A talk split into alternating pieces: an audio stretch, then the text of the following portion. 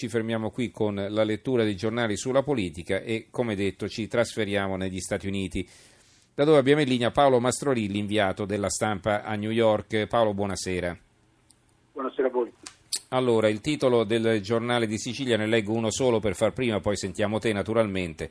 Ma insomma è una notizia che trovate un po' su tutti i quotidiani. Terrorismo, stretta di Trump sui migranti dopo l'attentato a New York. È un po' questo il succo, no?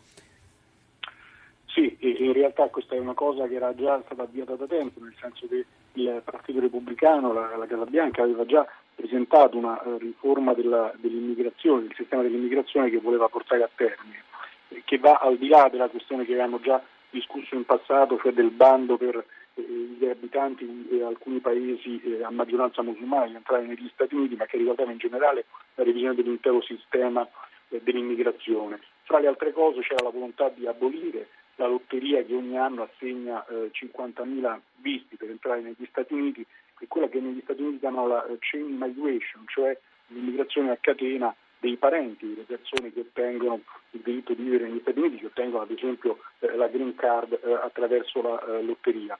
Ora, eh, l'attentatore che ieri ha cercato di colpire vicino a Times Square era arrivato negli Stati Uniti proprio attraverso questa lotteria, cioè un suo parente che aveva vinto la lotteria e eh, aveva fatto entrare anche lui negli Stati Uniti attraverso quindi la chain migration. Quindi questo episodio in sostanza conferma le preoccupazioni che aveva eh, avanzato Trump riguardo questo sistema. Il Presidente naturalmente l'ha sfruttato per tornare a... Questo era successo già dopo l'attentato del, di fine ottobre, no? Ah, dopo l'attacco... Esatto, esatto.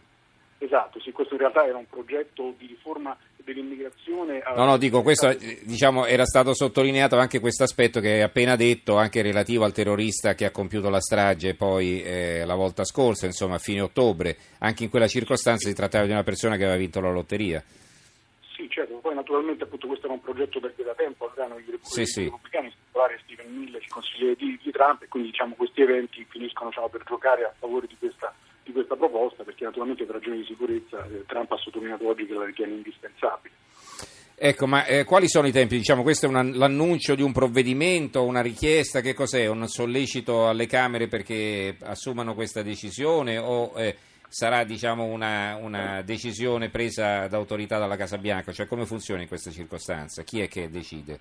Chi è che no, cambia la norma? Piano, è un piano generale per la riforma dell'immigrazione che è stato presentato eh, dal Presidente Trump, dalla Casa Bianca in sostanza, sì. quindi deve essere approvato dalle Camere. Ci sono naturalmente alcuni provvedimenti che il, il Presidente ha la facoltà di prendere eh, autonomamente, cioè gli eh, ordini esecutivi, ma eh, in questo caso bisogna proprio cambiare eh, le leggi e quindi naturalmente sarà necessario che per applicare l'intera riforma dell'immigrazione che lui vorrebbe intervengano appunto le, eh, le, le Camere eh, approvando diciamo, una nuova legge.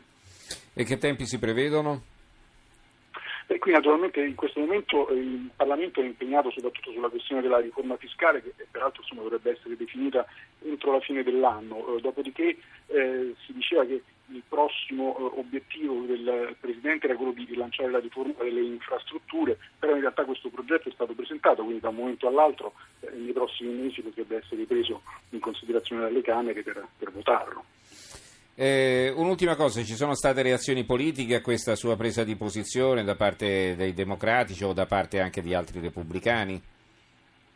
Naturalmente i democratici sottolineano che questa eh, riforma dell'immigrazione eh, è, sbagliata perché appunto eh, natura gli Stati Uniti che sono un paese di immigrazione, che sono un paese che eh, accoglie eh, persone che vengono da tutto il mondo. E poi in particolare naturalmente si sottolinea il fatto che questa persona appunto non, il bando di, che aveva proposto Trump non gli avrebbe impedito di entrare negli Stati Uniti e comunque si è radicalizzato all'interno del paese molto dopo che era arrivato, quindi naturalmente sì, si, può, eh, si poteva impedire il suo arrivo negli Stati Uniti attraverso questa riforma dell'immigrazione chi cancella eh, la, mh, la, lotteria e chi cancella la chain migration. Però naturalmente eh, persone possono arrivare negli Stati Uniti attraverso forme legali e poi radicalizzarsi nel paese come è accaduto in questo caso e qui diventa naturalmente molto difficile intercettare e poi fermarli e impedire che mm-hmm. conducano degli attentati.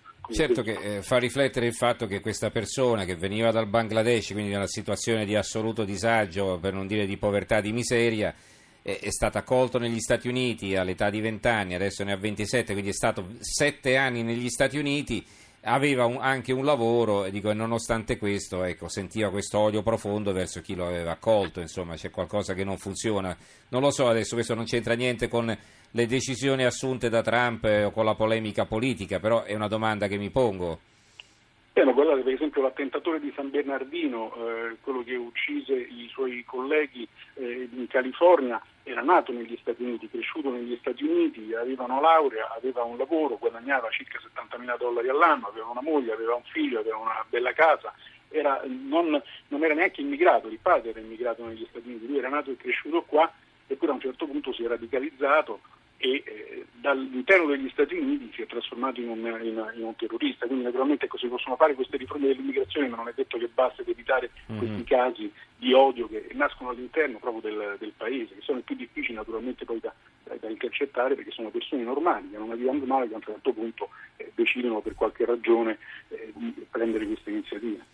Bene, ringraziamo allora Paolo Mastrolilli, inviato della stampa a New York. Grazie Mastrolilli per essere stato con noi, buonanotte. Grazie a voi.